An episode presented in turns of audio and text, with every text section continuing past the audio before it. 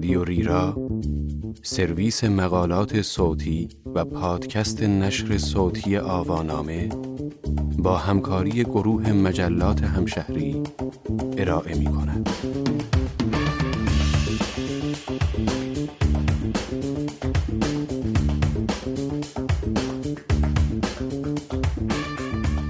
واسه نونه پرونده ای برای سیامک انصاری و تبلیغاتش است که در شماره 749 مجله همشهری جوان در دیماه 1399 منتشر شده است.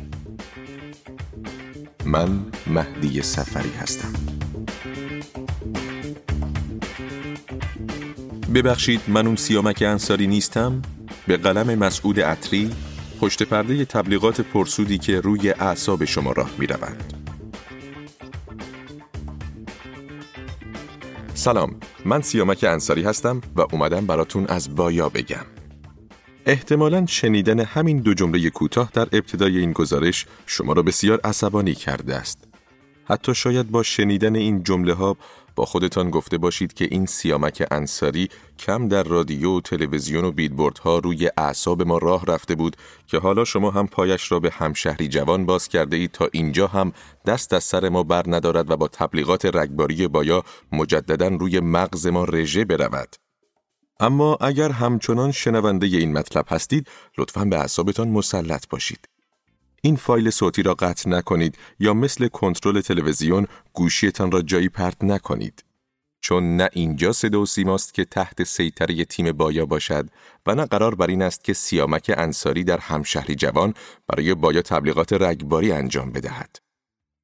در این گزارش قرار است که پیرامون این موضوع و همچنین حاشیه ها و پشت پرده این سبک از تبلیغات تلویزیونی مطالبی را به سمع و نظرتان برسانیم. پس خیلی خونسرد و آرام روی یک صندلی یا مبل راحتی بنشینید و با خواندن این گزارش با ما همراه باشید. کسی چه می‌داند شاید تا آخر این مطلب انتقام همه شما را از سیامک انصاری تیم تجاری بایا یا همه آنهایی بگیریم که با تبلیغات تکراریشان روی اعصابتان راه رفتند. داستان پیچیده بایا و تبلیغات تلویزیونی این روزها که به جبر کرونا و توصیه های پزشکی رعایت فاصله ایمنی و به طبع آن خانه نشینی جزو جدا ناپذیر زندگی همه ما شده بیشتر از قبل در کنار خانواده های من هستیم. و به طب فرصت بیشتر و بهتری برای دیدن و شنیدن رسانه های تصویری و شنیداری داریم. حالا صدا و سیما هم با غنیمت شمردن این فرصت و این توفیق اجباری که از افزایش مخاطب نصیبش شده تمرکزش روی فیلم و سریال های متنوع مسابقات سرگرم کننده و به طور کلی برنامه های تولیدی را بیش از پیش کرده تا هم مردم را پای تلویزیون میخکوب کند و هم در این شرایط عجیب و غریب که در طول یک قرن اخیر بی سابقه بوده رسالت و دین خودش را به جامعه و مردم ادا کرده باشد. در این میان البته تلویزیون نشان داده که فقط به فکر تولید برنامه های سرگرم کننده برای مردم نیست و به تأثیر از خط مشی تمام رسانه های دولتی یا خصوصی دنیا معادله بیمجهول دو دو تا چارتای جیب خودش را هم فراموش نکرده. چرا که به مصداق ضرب المثل هر که با مش بیش برفش بیشتر در تلویزیون هم شاهد هرچه مخاطب بیش تبلیغ بیشتر بوده این. البته این افزایش تبلیغات را نه فقط در دوران کرونا و خانه نشینی بلکه سالهاست که با ناراحتی اعصاب و خاموش کردن تلویزیون یا تغییر کانال درک کرده ایم. اما چیزی که باعث شد این مطلب را به رشته تحریر درآوریم نه فقط حجم بالای تبلیغات تلویزیونی بلکه افراط در پخش تبلیغی است که دیگر صدای همه را درآورده و هزاران انتقاد و طعنه و متلک را حواله صدا و سیما کرده است. تبلیغی با نام تجاری بایا که وقت و بی وقت در بیش از ده شبکه تلویزیونی و رادیویی روی آنتن می رود و مخاطبان رسانه را حسابی کلافه کرده است. اجرای این تبلیغ اما مثل خیلی از تبلیغات تلویزیونی بر عهده یکی از هنرمندان خوب کشورمان یعنی سیامک انصاری است.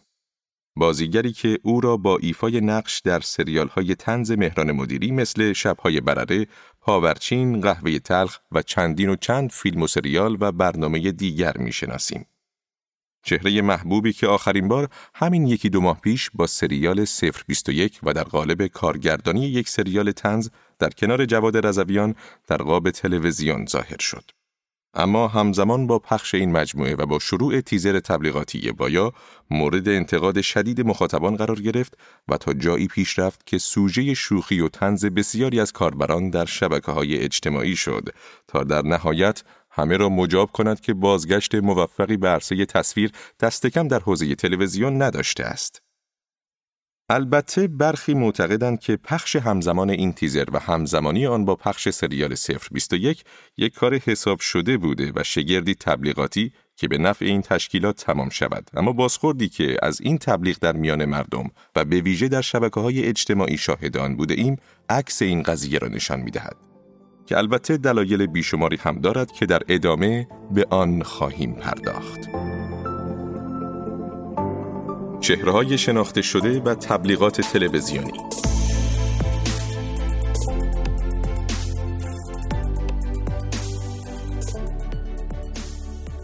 برخی بر این باورند که رکود سینما در یک سال اخیر به واسطه شیوع کرونا دلیلی بوده که بازیگران را بیش از پیش به سمت تلویزیون و تبلیغات تجاری سوق داده. اما واقعیت این است که این اشتیاق برای حضور در تیزرهای تبلیغاتی به دلیل درآمدهای خوب در این عرصه بوده و قبل از کرونا هم به کرات اتفاق افتاده است. برای همین است که بازیگران، خواننده ها یا فوتبالیست هایی که گاهی اسمشان را چند تریلی هم نمی کشد، حاضر می شوند هر کالایی را تبلیغ کنند. از آب میوه و ماست و سس بگیر تا کنسرو ماهی، چای، عطر و غذاهای آماده. بنابراین ساده انگاری است که این مدل تبلیغات تجاری را محدود و مربوط به دوران کرونا و رکود اقتصادی حاصل از آن بدانیم چرا که قدمتی چند ساله دارند و پیش از این هم شاهد این بوده ایم که هنرمندان و به طور کلی چهره های سرشناس علاوه بر تلویزیون در بسیاری از عرصه های تبلیغاتی و حتی این اواخر در صفحه های مجازی خود به تبلیغات روی آوردهاند. البته باید پذیرفت که حالا به خاطر وجود بیماری کرونا در شرایطی هستیم که تبلیغات نقش اساسی در کسب درآمد افراد بازی می کنند و این شاید بزرگترین دلیلی باشد که هنرمندان یا چهره هایی که به هر دلیلی کمکار یا بیکار شده اند به این سمت و سو متمایل شده و برای امرار معاش یا کسب درآمدهای جانبی با تبلیغ هر کالای تجاری در قاب تلویزیون ظاهر شوند.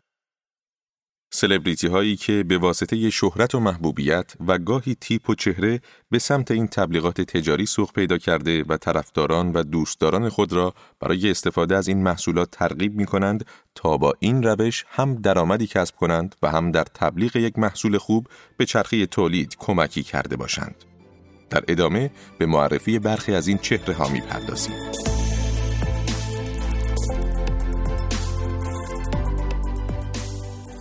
مهران مدیری و تبلیغ یک فروشگاه زنجیره‌ای مهران مدیری شاید یکی از گزینه هایی بود که کسی فکر نمی کرد روزی او را در تبلیغات تلویزیونی ببینیم. اما در نشستی خبری راجع به تصمیمی که گرفته چنین گفت. به نظرم کار مفید و مهمی قرار است انجام شود چرا که طی این توافق بخشی از فروش روزانه، ماهانه و سالانه این فروشگاه به مسائل و مشکلات مختلفی مثل کودکان کار و فراهم کردن وسایل تحصیل برای کودکان بی‌بضاعت کمک به خانواده های آسیب دیده از کرونا، بیماران تالاسمی و سرطانی در کشور اختصاص داده می شود. اگرچه بعید به نظر می رسد مدیری حضور در این پروژه را صرفاً برای کار خیر انجام داده باشد و قطعاً آیدی خوبی هم از طریق این تبلیغات داشته است. نوید محمدزاده از تبلیغ آب میوه تا تولید عطر نوید محمدزاده که به عنوان یک چهره شناخته شده در سینما و البته تئاتر فعالیت دارد، چند سباهی است که برای یک برند آب میوه تبلیغ می کند و در کنار آن یک عطر با برند خود نیز به بازار داده که البته این کار حاشیه های بسیاری را هم برای او در پی داشته است. گفته می شود نوید محمدزاده برای دیالوگ این برند آب میوه 800 میلیون تومان و برای حضور در تیزر تبلیغاتی آن حدود 1.5 میلیارد تومان دریافتی داشته است. آتیلا پسیانی و تبلیغ چای این بازیگر پیشکسوت هم مثل یکی دو نفر دیگر از همکارانش در حوزه تبلیغ یک برند چای فعالیت می کند. او در این تبلیغ علاوه بر تصویر از صدای خودش هم استفاده کرده و این تبلیغ در طول زمان قرارداد او چندین بار از شبکه های مختلف تلویزیونی پخش شده است. طبق شنیده ها دریافتی آتیلا پسیانی برای تبلیغ این چای نیم میلیارد تومان بوده است که رقم خوبی به حساب می آید.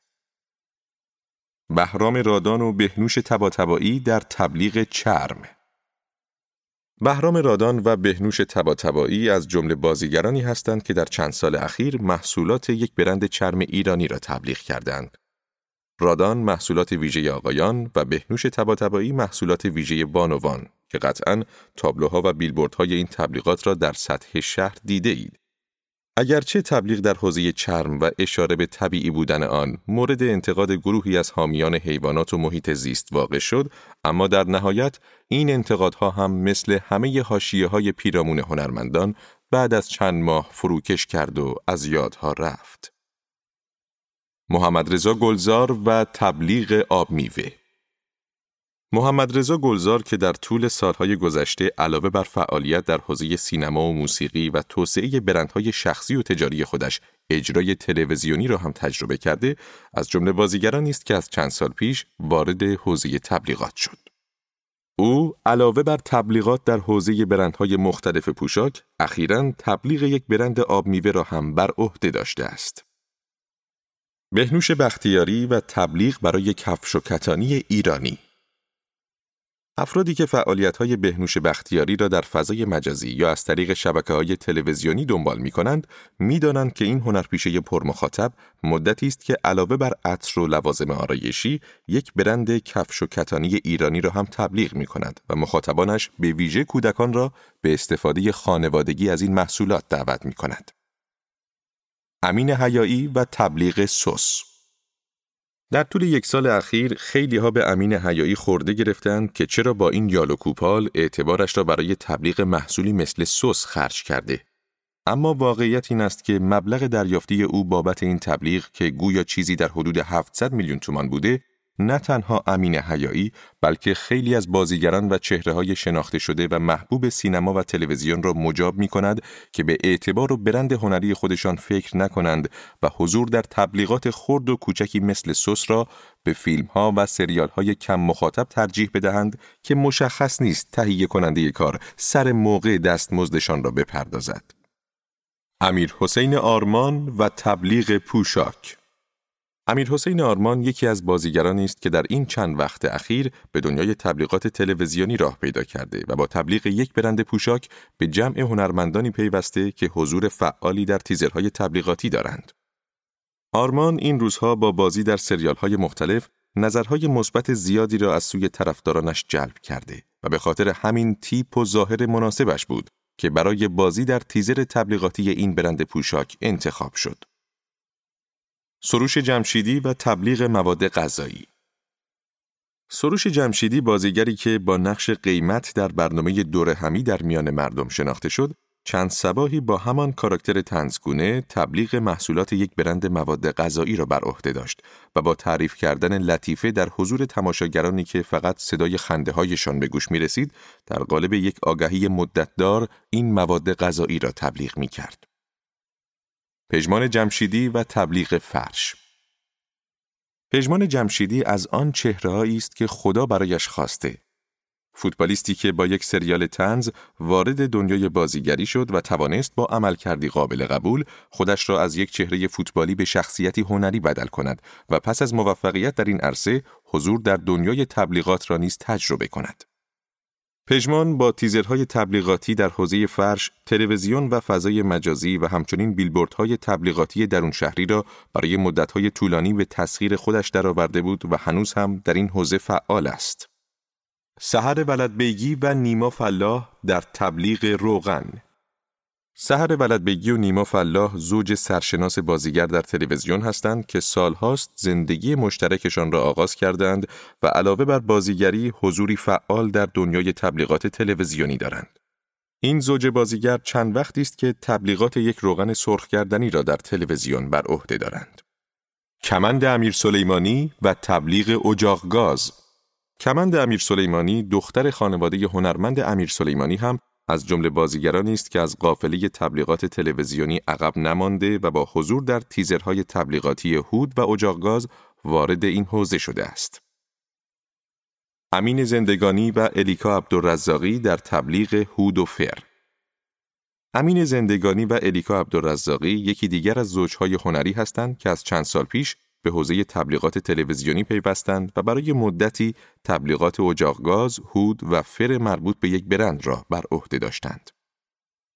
برزو ارجمند و تبلیغ غذای آماده برزو ارجمند بازیگر دوست داشتنی سینما و تلویزیون هم یکی از افرادی است که تبلیغ یک برند غذای آماده را بر عهده دارد. در این تیزر تبلیغاتی برزو ارجمند لباس آشپزی به تن کرده و در نقش یک آشپز به تبلیغ این برند از غذای آماده می پردازد. طبق شنیده ها برزو ارجمند حدود 400 میلیون بابت این تبلیغ دستمزد گرفته است. یکتا ناصر و منوچهر هادی در تبلیغات رستوران یکتا ناصر و منوچهر هادی از دیگر زوجهای سینمایی هستند که این روزها عکسهای تبلیغاتی آنها را روی بنرهای سطح شهر در حال تبلیغ یک رستوران می‌بینیم.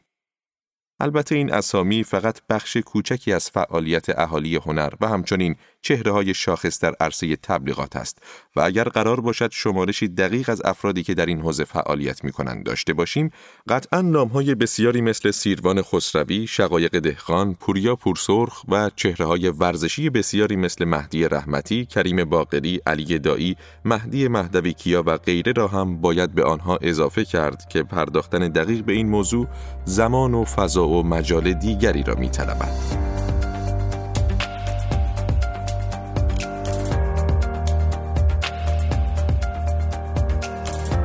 بایا چیست و قرار است چه خدماتی را ارائه کند؟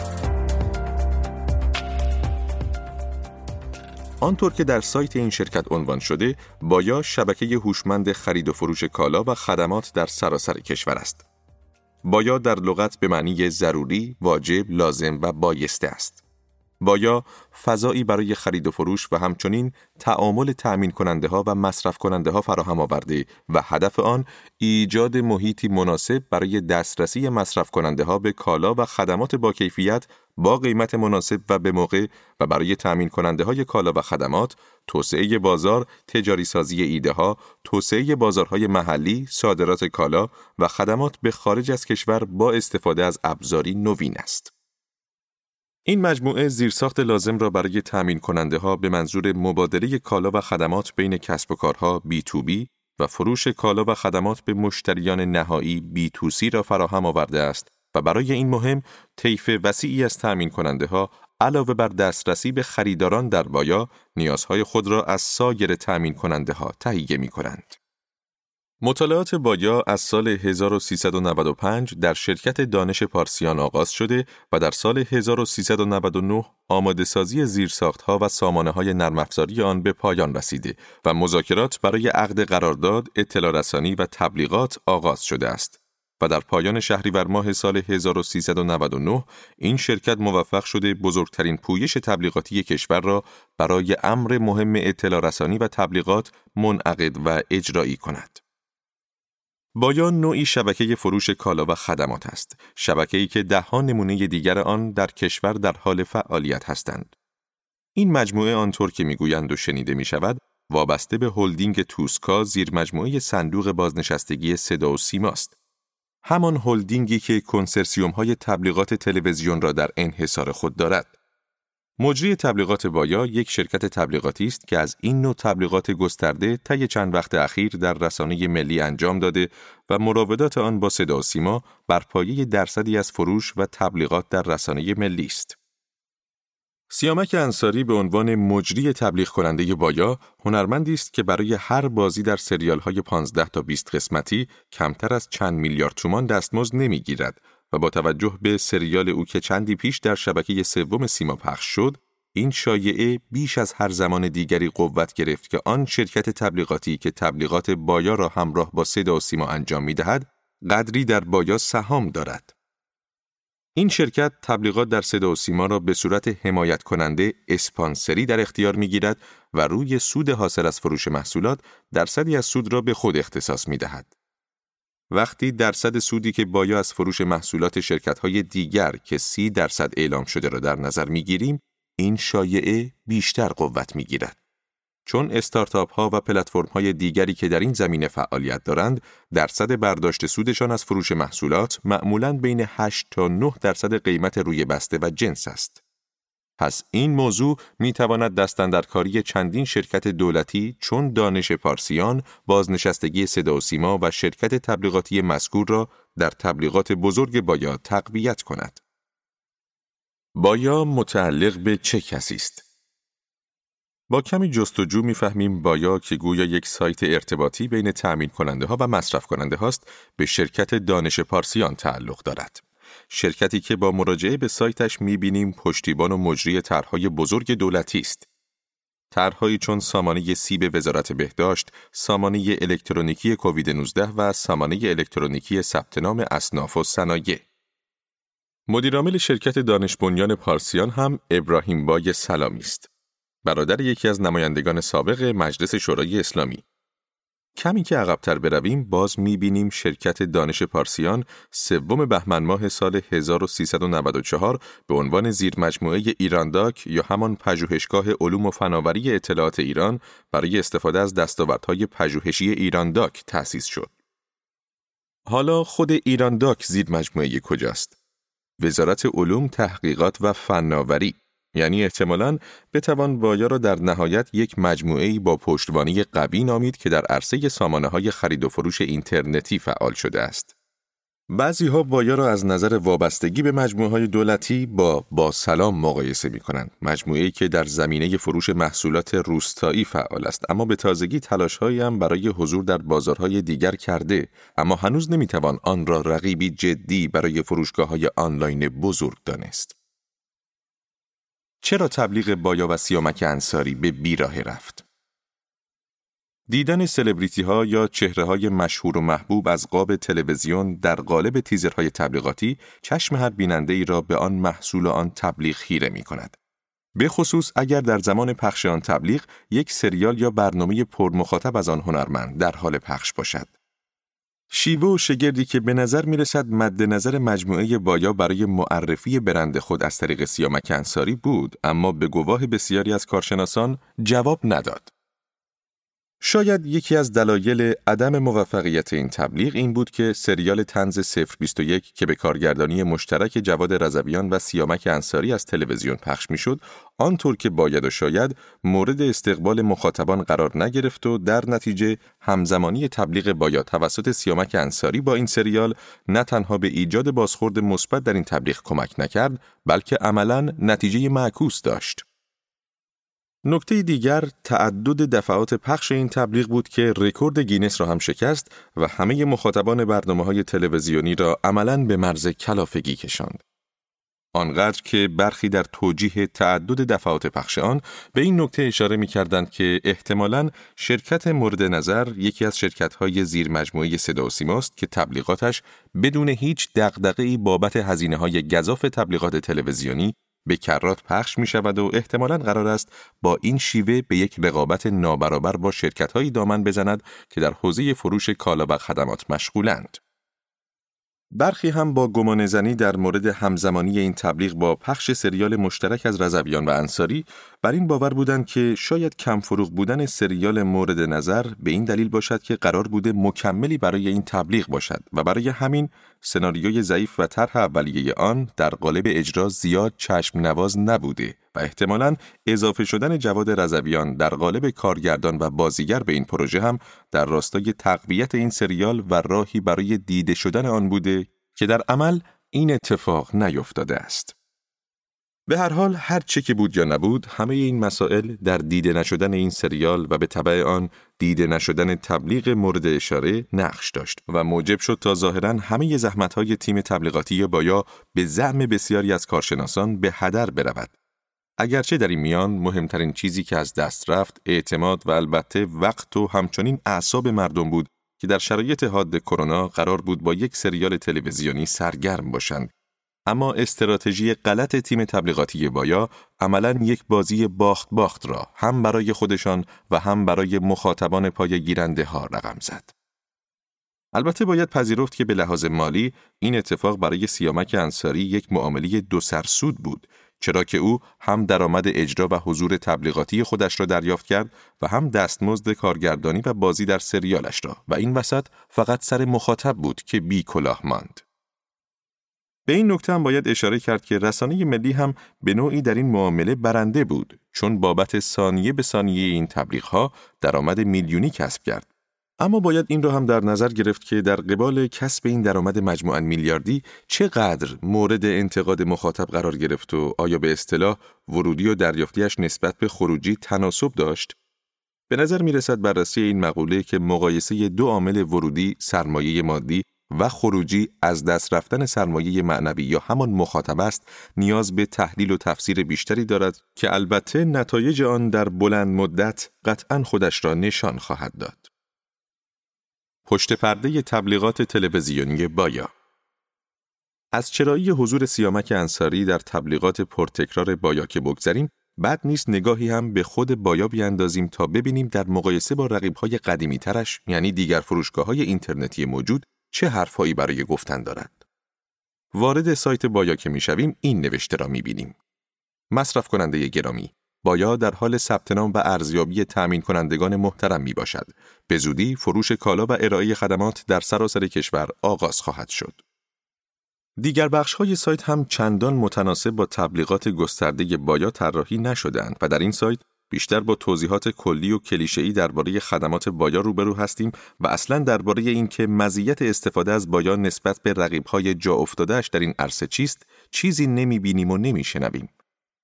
یک گرافیک ساده و اندکی توضیح که در مقایسه با تبلیغات تلویزیونی پرسر و صدایش کمی شما را در نگاه اول قافلگیر می کند. اینطور که به نظر می رسد بایا بیشتر از اینکه روی کیفیت و کمیت کار تمرکز کرده باشد تمام نگاهش معطوف به حضور سیامک انصاری برای پشت سر گذاشتن یک تبلیغات پرسر و صدا بوده طوری که احساس می شود فعلا تنها قصدش این است که از طریق این حضور پرتکرار فقط اسمش را به گوش مخاطبان میلیونی برساند و بعد شروع به فعالیت کند. نکته جالب این که بایا در همین ابتدای کار برای بررسی اسناد تأمین کننده ها و تولید کننده ها با 50 درصد تخفیف مبلغ 150 هزار تومان مطالبه می کند که قدری عجیب و غریب است و هیچ سنخیتی با آن تبلیغات کلان میلیاردی ابتدای کارش ندارد و همچنین این مسئله برای شرکتی که قرار است با مجموعه های کهنکار و رقیب های دیرینه‌ای در این عرصه رقابت کند یک نکته منفی محسوب می شود. بایا عملا پلتفرمی است که هنوز شروع به کار نکرده اما در فرایند ثبت نام بسیار پیچیده آن زمانت اجرایی یا وجه التزام، زمانتنامه بانکی، اعتبارات اسنادی، اجاره ملکی و غیره طلب می شود. اقدامی عجیب که در هیچ یک از های مشابه سابقه ندارد. ضمن اینکه برای هر یک از هایی که در این شبکه انجام می دهید، بسته به نوع خدمت باید بین یک تا 6 درصد پورسانت به بایا بدهید.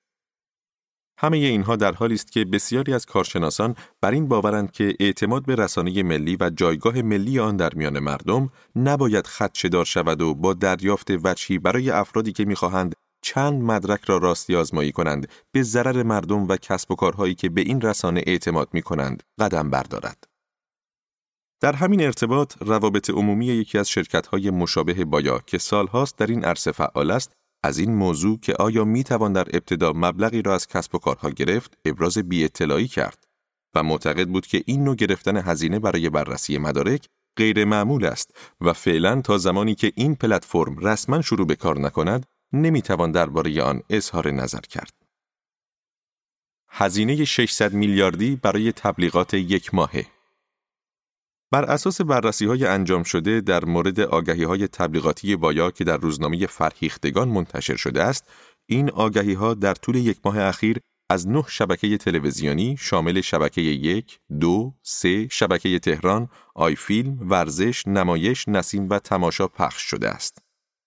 بررسی ها نشان می دهد آگهی های بایا در چندین قالب محتوا بین 20 تا 45 ثانیه و حتی 60 ثانیه نیز پخش شده است. اگر میانگین طول پخش این آگهی های تبلیغاتی را 30 ثانیه در نظر بگیریم و همچنین با توجه به کاهش پخش این آگهی ها در روزهای اخیر می توان برآورد کرد آگهی های بایا به طور متوسط روزانه دوازده بار از هر شبکه تلویزیونی پخش می شود. در نتیجه در روزهای اوج پخش آگهی های بایا و روزهای اخیر به طور متوسط نه شبکه تلویزیونی روزانه 108 بار آگهی تبلیغاتی بایا را پخش کردند. با در نظر گرفتن پخش 108 بار آگهی در هر شبانه روز، تلویزیون 3240 ثانیه یا به عبارتی 54 دقیقه آگهی برای بایا پخش کرده است. همچنین بررسی هزینه تبلیغات در تلویزیون نیز نشان می دهد در شبکه های مختلف و در زمانهای مختلف شبانه روز برنامه صبحگاهی، برنامه های عصرانه یا شب و بین برنامه های مختلف از جمله پخش اخبار، سریال ها و مسابقه های ورزشی و غیره هزینه آگهی در شبکه های مختلف تلویزیونی بسیار متفاوت و پرنوسان است. برای مثال بررسی آمار و ارقام جدول تعرفه خام بدون تخفیف هر ثانیه پخش آگهی بازرگانی تیزر در باکس قبل هر برنامه در شبکه یک سیما از 450 هزار تومان برنامه صبحگاهی شروع شده و تا حدود 96 میلیون تومان در قبل اخبار 21 سیما متفاوت است. در شبکه دو این مقدار از 310 هزار تومان شروع شده و تا 40 میلیون تومان و حتی در قبل اخبار 22 سی تا 120 میلیون تومان نیز قیمت خورده است. در شبکه سه این رقم از 513 هزار تومان تا 120 میلیون تومان هم متغیر است. رقم آگهی در شبکه تهران از 147 هزار تومان تا 16 میلیون تومان نیز در نوسان است. در شبکه های نمایش و تماشا این رقم به ازای هر ثانیه از 51 هزار تومان تا 20 میلیون تومان و در شبکه نسیم نیز از یک میلیون و 800 هزار تومان تا 120 میلیون تومان قیمت خورده است. بر این اساس با توجه به نرخ‌های متفاوت و مختلف پخش آگهی در شبکه های مختلف تلویزیونی و زمان پخش در شبانه روز به طور میانگین اگر نرخ پخش هر آگهی بایا را به ازای هر ثانیه 6 میلیون تومان در نظر بگیریم، پخش 3240 ثانیه آگهی بایا در روز معادل روزانه 19 میلیارد و 440 میلیون تومان برای مالکان بایا آب می‌خورد. این مبلغ در ماه چیزی هلوهوش 583 میلیارد و 200 میلیون تومان خواهد شد. با توجه به اینکه در صورت موفقیت طرح بایا این شرکت بین 3 تا 6 درصد از تبلیغات و فروش کالا و خدمات سود خواهد کرد به نظر نمی رسد مالکان بایا بتوانند این مبلغ یعنی ماهانه 583 میلیارد تومان را برای تبلیغات در اختیار صدا و سیما قرار دهند. تنها موضوع مبهمی که در اینجا باقی میماند آن است که هزینه های تبلیغات بایا ممکن است در یک طرح مشارکتی بین صدا و سیما و مدیران بایا سرشکن شده باشد که پیشتر در مورد آن صحبت کردیم. واکنش ها به تبلیغات پرتکرار بایا مسئله مهمی که در طول تبلیغات این برند تجاری بیش از پیش به چشم آمد، نقش سیامک انصاری در تبلیغات رسانه آن بود. موضوعی که اگرچه از محبوبیت انصاری در میان مخاطبان تلویزیونی کم کرد، اما گویا بار مالی بسیار خوبی برای او داشته است. درست همین چند وقت پیش بود که یکی از سوپراستارهای تلویزیون برای یک سال تبلیغ آب میوه مبلغ ده میلیارد تومان پول از یک شرکت تبلیغاتی گرفت و حالا به نظر می رسد بی تردید قیمت انصاری که سریالش همزمان با تبلیغات گسترده بایا در حال پخش از صدا و سیما بوده چیزی در حدود همین ارقام باشد. مسئله ای که قطعا او را نسبت به انتقادها بی توجه خواهد کرد. به خصوص وقتی بدانیم که مردم ما در بسیاری از این موارد حافظه تاریخی ضعیفی دارند و به سرعت همه چیز را فراموش می کنند. البته طی ماهای گذشته کاربران شبکه های اجتماعی واکنش گسترده‌ای به این تبلیغ داشتند. مثلا یکی از کاربران در توییتر نوشت گروه بایای عزیز لطفا اگه خیلی پول دارید به ما هم پول بدید چون این حجم از تبلیغ تلویزیونی پشت سر هم واقعا از نظر فنی علکیه. یک کاربر دیگر نوشته بود یکی بیاد این تلویزیون ما رو از دست این تبلیغ بایا نجات بده. به شدتی که ما با بایا آشنا شدیم خودش آشنا نشده. یا کاربر دیگری گفته بود هر جور حساب می کنم این همه تبلیغ بایا فقط یک دلیل می‌تونه داشته باشه رکورد تنتاک رو از چنگش در بیاره. یک کاربر دیگر هم در توییتر با انتشار عکسی قدیمی از یک نفر چاقو به دست نوشت چرا نصفش کردی؟ می‌خواست بایا رو معرفی کنه. برخی دیگر هم نوشتند از یه طرف نت اونقدر ضعیفه که تا یه فیلم دانلود بشه یک دهه از عمرت گذشته از این طرف تلویزیون رو روشن می‌کنی از شبکه یک تا شبکه آی فیلم هر کدوم می‌زنی سیامک انصاری رو می‌بینی که میگه شبکه هوشمند بایا بری بیرونم کرونا بگیری بهتر از اینه که مدام بایا بشنوی یا سطح تبلیغ بایا به حدی رسیده که به جای تاثیرگذاری در ناخودآگاه مخاطب رسما خداگاه بیننده رو خسته می‌کنه. جوری تبلیغاتش پیش میره که فکر کنم از هفته آینده در حیات رو که باز کنیم بگه سلام من سیامک انصاری هستم بفرما بایا. ری در این باره چنین نوشت. فکر کنم کل محبوبیت چندین و چند ساله سیامک انصاری تو همین چند روزه به خاطر تبلیغات بایا از دست رفت که رفت. بابا یه دفعه دو دفعه نه دقیقه یه بار. یک کاربر دیگر در این باره چنین اظهار نظر کرد. ماشاءالله برای اینکه سر زبونا بیافتن هی نبوغ خرج می‌کنن. یکی در میون سیامک انصاری بیاد بگه من بایا هستم.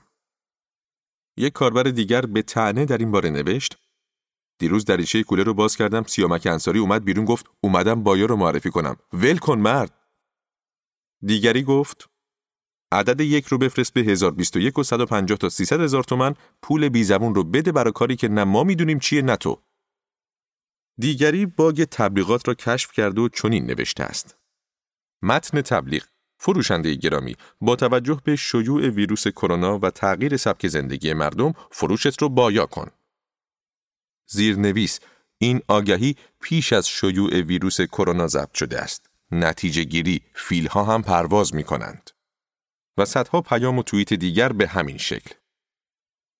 کلام آخر به نظر شما پشت تبلیغات تکراری تلویزیونی برخی برندها چه تفکر یا چه تکنیک و رازی نهفته است؟ اینکه یک تبلیغ تلویزیونی مثل بایا بارها در طول روز پخش می شود یا مثلا در یک تبلیغ کوتاه یک دقیقه ای ده بار به اسم یک مؤسسه کنکور اشاره می شود یا مثلا در تبلیغ دیگری شعر یک ترانه معروف را تغییر می دهند و اسم محصول خودشان را در آن به زور می گنجانند و این تبلیغ را در طول شبانه روز دهها بار به خورد مخاطب می دهند یا ضرب المثل معروفی را آنقدر با نام محصول نوشیدنی تبلیغ می کنند که اگر همین حالا بگوییم گندم از گندم بروید. همه قسمت دوم را با نام آن تبلیغ تلویزیونی به یاد میآورند همه و همه چه هدف و منظوری از این همه تکرار یا تبلیغ تکراری دارند فکر می کنید متولیان و صاحبان این محصولات و برندها مثل بایا از حاشیه ها، نارضایتی ها، توهین ها، تمسخرها و همه انتقادها و دستانداختن های فضای مجازی آگاه نیستند؟ فکر می کنید آنها نمی‌دانند که تکرار دهباره یک تبلیغ مثل بایا در طول روز از ده شبکه تلویزیونی چه حجمی از اعصاب مردم را به هم میریزد؟ فکر می کنید آنها نمی‌دانند که دارند به صورت شبانه روزی روی اعصاب مردم راه می روند؟ قطعا آنها از چنین اتفاقی آگاهند اما در پشت پرده از تمامی جوکها، لطیفه ها، نقدها، تمسخرها، شوخیها، انتقادها و حتی توهینها چه در فضای مجازی و چه در فضای حقیقی نه تنها ناراحت نمی‌شوند بلکه خوشحال هم می‌شوند. برای اینکه این تبلیغات اگرچه در کوتاه مدت واکنش منفی مخاطبان را به همراه دارد اما بر اساس آموزه های تبلیغاتی بخشی از تکنیک ثبت نام و برند در حافظه یا زمیر ناخودآگاه مخاطب حک شده است.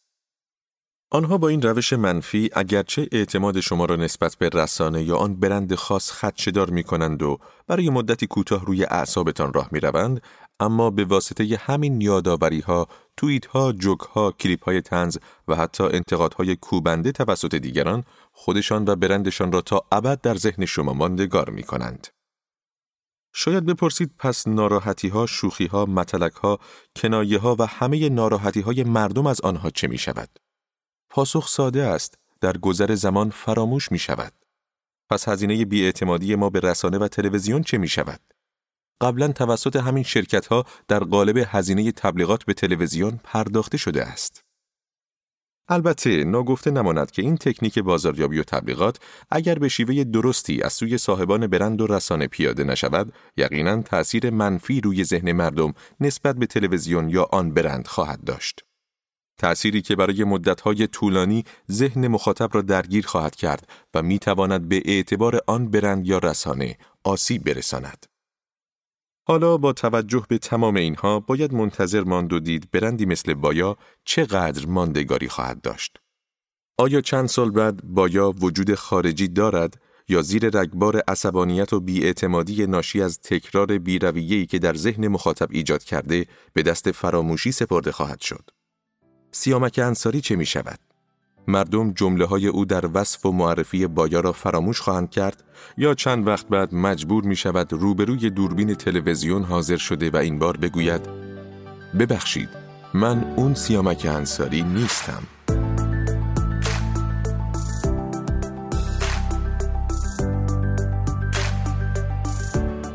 آیا سیامک انصاری تمام شده؟ به قلم مجتبا اردشیری. از آن سیامک دستیار ملا پور تا این سیامک بایا سیامک انصاری این روزها چهره پرتکرار شبکه های مختلف تلویزیونی است. چهره ای که با فعالیت مستمرش بیش از دو دهه توانسته است کرسی مطمئنی نزد مخاطب ایرانی پیدا کند. اقراق نیست اگر او را یکی از مهمترین کشفهای موج دوم کمدین های پس از انقلاب ایران بنامیم. چهره ای که توانست در میان محبوبیت و شهرت گسترده کمدین های ساعت خوش قد علم کرده و حسابی بدرخشد. این حضور مستمر زمانی مهمتر می شود که فرایند آگاهانه و حساب شده انصاری را در پیمودن این مسیر در نظر بگیریم. جوان بیست و چند ساله ای که ترجیح داد بین شغل تجارت پدر و علاقه دلی خودش به سراغ هنر برود. خیلی زود در رشته تئاتر دانشگاه آزاد مشغول به تحصیل شد و در همان زمان دانشجویی چند فعالیت تئاتری را هم در مقام بازیگر به روی صحنه برد. در کنار لیاقت هایی که داشت کمی هم خوششانس بود که توانست در تست بازیگری رسول ملا قلیپور قبول شده و در همان دوران دانشجویی بازیگر سریال یکی از مطرحترین کارگردان های کشور شود. سفر به چذابه به عنوان نخستین فعالیت حرفه انصاری خیلی برای او خوشیوم بود. سریال در زمان پخش با استقبال قابل توجهی مواجه شد و نسخه سینمایی کار نیز خوب فروخت. همین موفقیت ها استارت همکاری های بیشتر انصاری با ملا قلیپور بود تا جایی که او چهار سال علاوه بر بازی در سفر به چذابه در کمکم کن و نسل سوخته ملا قلیپور هم بازی کرد و در هیوا و نسل سوخته نیز به عنوان دستیار کارگردان حضور داشت. با این حال انصاری هنوز چهره شناخته شده ای برای مخاطب سینما و تلویزیون نبود. او که تمام های سینمایی دهه هفتاد خود را منحصر به حضور در کارهای ملا قلیپور می‌دید، در این دهه در هایی چون ماه مهربان، روزگار جوانی، گلهای هفتاد هفت و ورسه آقای نیکبخت بازی کرد. در دهه‌ای که کمدین های ساعت خوش حسابی مشغول به فعالیت بودند و نقش های اول بسیاری از سریال ها و جنگ های تلویزیونی را از آن خود کرده بودند، سیامک انصاری نتوانست چیزی جز کسب تجربه و پر کردن کارنامه کاریش آورده چندانی به دست آورد. اگرچه او در ابتدای مسیری بود که شاید هنوز نه خودش و نه کارگردانها پی به توانمندی ها و ظرفیت های درونیش نبرده بودند و نوعی آزمون و خطا در کارنامهش در حال رقم خوردن بود تا بتواند او را در جایگاه واقعی خود بنشاند.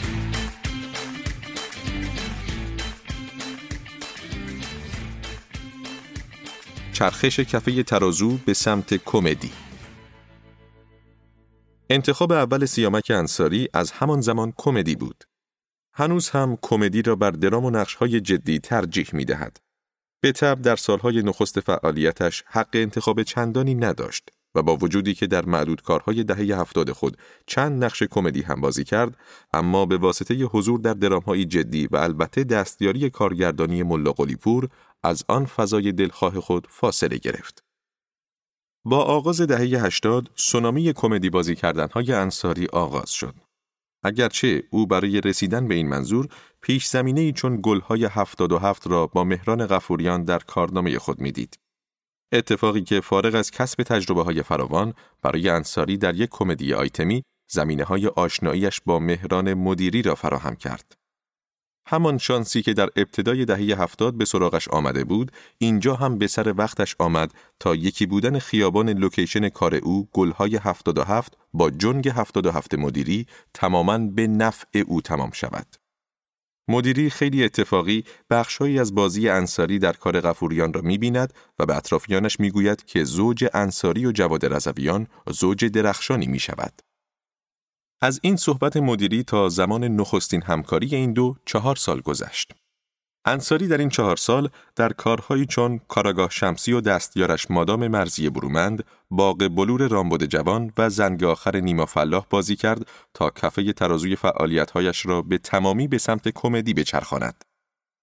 در سال 1381 با بازی در نقش سپهر محتابی سریال پاورچین مهران مدیری تراز بازیگری او تغییر کرد. انصاری در این سریال که نخستین مجموعه کمدی مدیری بود، از سایه نقشهای فرعی بیرون آمد و با عهدهدار شدن یکی از نقشهای اصلی سریال توانست به مدد زبان بدن خاص خود دامنه توجه ها را به سمت خیش معطوف کند. تجربه موفق پاورچین سال بعد با نقطه چین تکرار شد و او ضمن شهرت بسیاری که نزد مخاطب عام به دست آورد به چهره مورد وسوق مدیری تبدیل شد. جایزه بزرگ که کارهای او با مدیری بود تا خیال این کارگردان زیرک را از بابت پارتنر کارهای بعدیش راحت کند. شبهای برره رونمایی از زوج جدید کمدی های تلویزیونی بود. عرصه ای که قرار بود طی آن تشخص تیپیکال انصاری در پارادوکسی تنازانه با شیرفرهاد به قطب اصلی خنداندن مخاطب تبدیل شود. فارغ از این رونمایی جالب، متن سرزنده و خلاقانه پیمان قاسمخانی و البته مهرچینی های مبتکرانه ای که او برای یک فضای فانتزی و پرایده طراحی کرده بود، دست به دست هم داد تا شبهای برره تا همین امروز به مهمترین کار تلویزیونی کارنامه مدیری و انصاری تبدیل شود. ترکش های بانمک رونمایی از این زوج به اندازه زیاد بود که آنها در تمامی کارهای بعدیشان نقش های روبروی یکدیگر را بازی کردند. باغ مزفر، مرد هزار چهره، مرد دو هزار چهره، قهوه تلخ در حاشیه یک و در حاشیه دو و دور همی ترتیب همکاری های پس از شبهای برره بود که تقریبا تمامی آنها با استقبال قابل توجهی همراه شدند.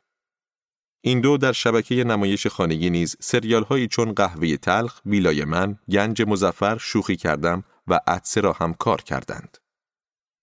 شانس یا لیاقت در این پانزده سالی که انصاری در تمام کارهای مدیری حضور داشت، سایه سنگین او در محافل مطبوعاتی و حتی جمعهای مردمی احساس می‌شد. سیامک انصاری در تمامی این کارها گریم تقریبا ثابتی داشت و با یک گویش سخن می گفت.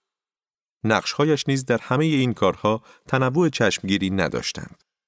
بیشترین قابلیت کارکردی او جدیت و نگاه بخردانه ای بود که به زندگی و اتفاقهای اطرافش داشت و همین زمینه را برای دیده شدن زوج مقابل او فراهم می آورد. بیشتر نماد اقلانیت بود و مانند کمدین های دیگر چندان کنشمند رفتار نمی کرد. چون مدیری بیشتر زبانش را میچرخاند و با حرکتهای صورت به خصوص بیرون زدن چشما از حدقه واکنش مخاطبانش را به همراه می آورد. شاید همین خصلت ذاتی انصاری در کنار جدیتی که نیاز به یک پارتنر عمدتا ابله را فریاد می‌زد سبب شد تا مدیری بیشترین همکاری را با او داشته باشد. اما هرچه که بود او در سایه کارهای مدیری به یک شهرت افسانه ای رسید و توانست مانند مدیری با دوری از مصاحبه های مطبوعاتی و فضای مجازی پرنسیب کاریش را حفظ کند. از جایی به بعد فقط در کارهای مدیری حاضر می‌شد و هیچ نقش آفرینی تلویزیونی دیگری را نمیپذیرفت. اگرچه کارنامه سینماییش در همان سالها نامهای بزرگ بسیاری را به خود دید. انصاری که بیش از یک دهه فعالیت در تلویزیون را منحصر به حضور در کارهای مهران مدیری کرده بود، توانست دو دهه اخیر در فیلمهایی چون مربای شیرین، سیمای زنی در دوردست، قلقلک، بیپولی، دعوت، جرم، خانوم، دراکولا، پنجاه کیلو آلبالو، ساعت پنج عصر، خرگیوش، بم یک عاشقانه، خوک، شاید عشق نبود، آبی به رنگ آسمان، زهرمار، خط استوا، لامینور، خونشد و روشن بازی کند. بیست فیلمی که فقط در اثر مهران مدیری ساعت پنج عصر در نقش اصلی ظاهر شد و در بقیه عمدتا نقش های فرعی را تجربه کرد. به عبارتی او جواز دیده شدن خود را با حضور در کارهای مدیری به دست آورد و توانست در سینما جلوی دوربین کارگردانهای ناماشنایی چون مهرجویی، کیمیایی، نعمت الله، حاتمی کیا، مصفا، معادی و حقیقی برود. اتفاقی که هیچگاه در تلویزیون نیفتاد اما در سینما پیگیر آن شد و اگرچه هیچگاه نتوانست موفقیت کارهای تلویزیونی خود را تکرار کند اما قدر مسلم آن که توانست جایگاهش را به عنوان بازیگری که تو امان می تواند نقشایی جدی و کمدی بازی کند به اثبات رساند. آغاز دوران پسا مدیری سال 1396 سال پایان همکاری های انصاری با مدیری بود. 15 سال همکاری مستمر که به خلق 17 سریال و فیلم در سینما، شبکه نمایش خانگی و تلویزیون انجامید. هیچ کس متوجه نشد که چه اتفاقی سبب شد تا این دو از هم جدا شوند. گروهی این اتفاق را یک حرکت عادی و معمولی قلمداد کردند و ساحت آن را از هر گونه کدورتی میان این دو زدودند و عدهای دیگر بر تبل اختلافهای این دو کوبیدند و از اختلاف سلیقه هایی سخن گفتند که هیچگاه رسانه ای نشد. البته که شکست کارهای آخر این زوج نیز می‌تواند در این جدایی نقش ویژه‌ای داشته باشد. آخرین کار این دو در شبکه نمایش خانگی ادسه در تلویزیون دور همی و در سینما ساعت پنج عصر بود که هر سه کار به نوعی با اقبال چندانی از سوی مخاطب مواجه نشدند. به خصوص نخستین ساخته سینمایی مدیری که تبلیغات بسیاری پیش و پس از ساخت آن صورت گرفت اما نتیجه مطلوب مدیری و منتقدان نبود. مدیری که پیش از ساخت ساعت پنج عصر تلویحاً با تلویزیون خداحافظی کرده و عنوان کرده بود که قصد دارد تا فعالیتهایش را در سینما متمرکز کند با شکست این فیلم دیگر تا به امروز نتوانست فیلمی را جلوی دوربین ببرد.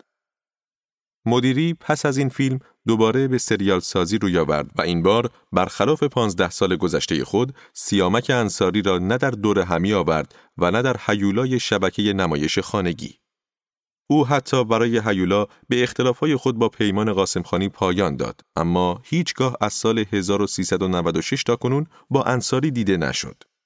معروف است که از عواست دهه 80 تا عواست دهه 90 هر کاراکتری که نویسنده های کار به عنوان نقش اصلی کار جدید مدیری طراحی می کردند و نزد او می بردند با این جمله آشنای او مواجه می شدند که این که خود سیامکه اینکه چطور این زوج موفق که حکم یک روح در دو بدن را داشتند و حتی رفقای صمیمیشان مانند علیرضا اسار مشترک بودند این چونین سه سال دوری از یکدیگر را تجربه کردند در نقش معمایی است که به دلیل خصلت مشترک هر دوی آنها در پرهیز از مصاحبه هنوز رسانه ای نشده است.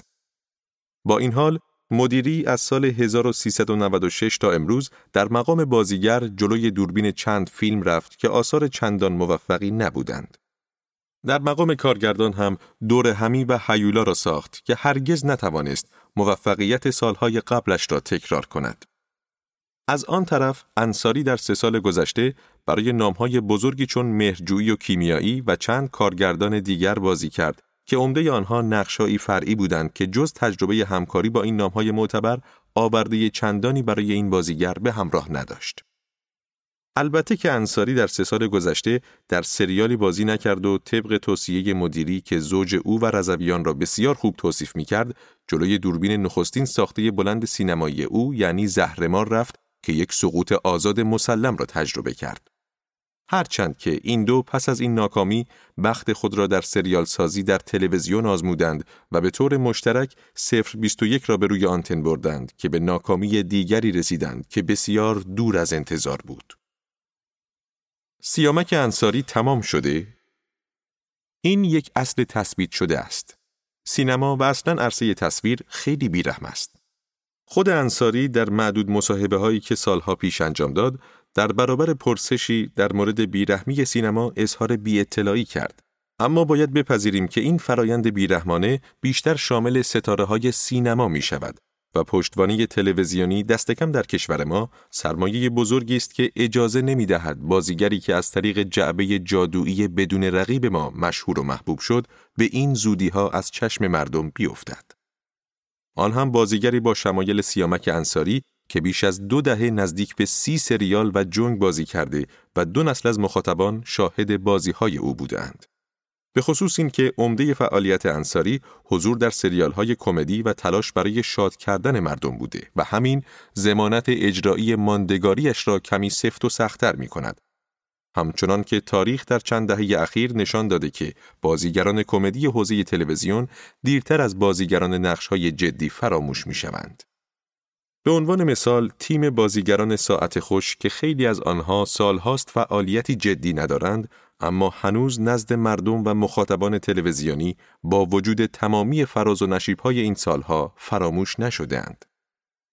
سیامک انصاری یک عادت عجیب هم دارد و آن این که بازیهایش را خودش نمی بیند. شاید سالها از انتشار یک فیلم یا سریالش بگذرد تا اتفاقی بازی خودش را تماشا کند. عادتی که از دیرباز با او بوده. شاید همین عادت سبب شده که او این روزها کلافگی مخاطب از تماشای سونامی بایارا متوجه نشود. تبلیغاتی که به شکلی سرسام‌آور از تمامی شبکه های رسانه ملی در حال پخش است و واکنش های مختلف بسیاری را به خود دیده است. از دیگر سو روی کاغذ فعالیت های سه سال اخیر انصاری نتوانستند توقع حداقلی از این بازیگر تناز را برآورده کنند. اما این حقیقت را نیز باید بپذیریم که این چهره با اقبال کارگردانها روزهای پرکاری را پشت سر گذاشته و انصافا نشان داده که حتی در یک حضور حداقلی و کوتاه نیز می تواند تأثیرگذاری خود را داشته باشد و مخاطب را وادار به واکنش کند. بمب یک عاشقانه بهترین نمونه برای این ادعاست که با اقبال مخاطب نیز مواجه شد. ماجرا اما از آنجای آغاز می شود که او در این سالها برخلاف میلش فعالیت می کند. مثلا بارها اعلام کرده که انتخاب اولش کمدی است و اگر کارگردانی قائل به حضور جدیش نباشد او نقشهای کمیک و تنز را ترجیح می دهد. یا اینکه بارها عنوان کرده که علاقه شخصیش بازیگری است و علاقه چندانی به کارگردانی ندارد. اصولی که حداقل تا امروز نتوانسته بدان پایبند باشد. این که قدم بعدی انصاری چیست، نقشه راه جدیدش را ترسیم می کند. او در دهه اول فعالیتش در دانشگاه بود و دستیاری کارگردانی و بازی در نقشهای عمدتا جدی را در نهایت گمنامی تجربه کرد. در دو دهه بعدی فقط بازی کرد و با حضورهای عمدتا کمیکش توانست توانمندی های خود را به اثبات برساند. هرچند که عمده این موفقیت ها دایر مدار حضور در کارهای مدیری بود. حالا اما در ابتدای دهه چهارم فعالیتهایش خیلی مهم است که به کدام سمت متمایل می شود. او در کور راهی از کارگردانی و بازیگری یا باید به فکر جریانسازی و حیات جدیدی باشد یا مانند بسیاری از همسنفانش به یک زندگی نباتی در عالم تصویر تن دهد. هرچند که نمی‌توان تنها از روی عمل کرد در مورد آینده صحبت کرد اما انصاری در تمام این سالها نشان داده که هنرمند زیرکی است که مهندسی های هوشمندانه دارد و همین مسیر موفقیت را هموار می کند. سرمایه اصلی اما مردمی هستند که دیگر او را کاملا می‌شناسند و از تماشایش در مدیوم های مختلف استقبال می کنند. برگ برنده ای که مدیران بایا هم متوجه آن شدند و زمینه حضورش را در تبلیغات فراهم کرده تا پنجره جدیدی از فعالیت ها به روی انصاری باز شود. اینجا مزنه هوشمندی بازیگر است که ترجیح می دهد با این پشتبانه مهم به کدام سو متمایل شود. ریل گذاری یک زندگی جدید یا تداوم حیات نباتی در عالم هنر.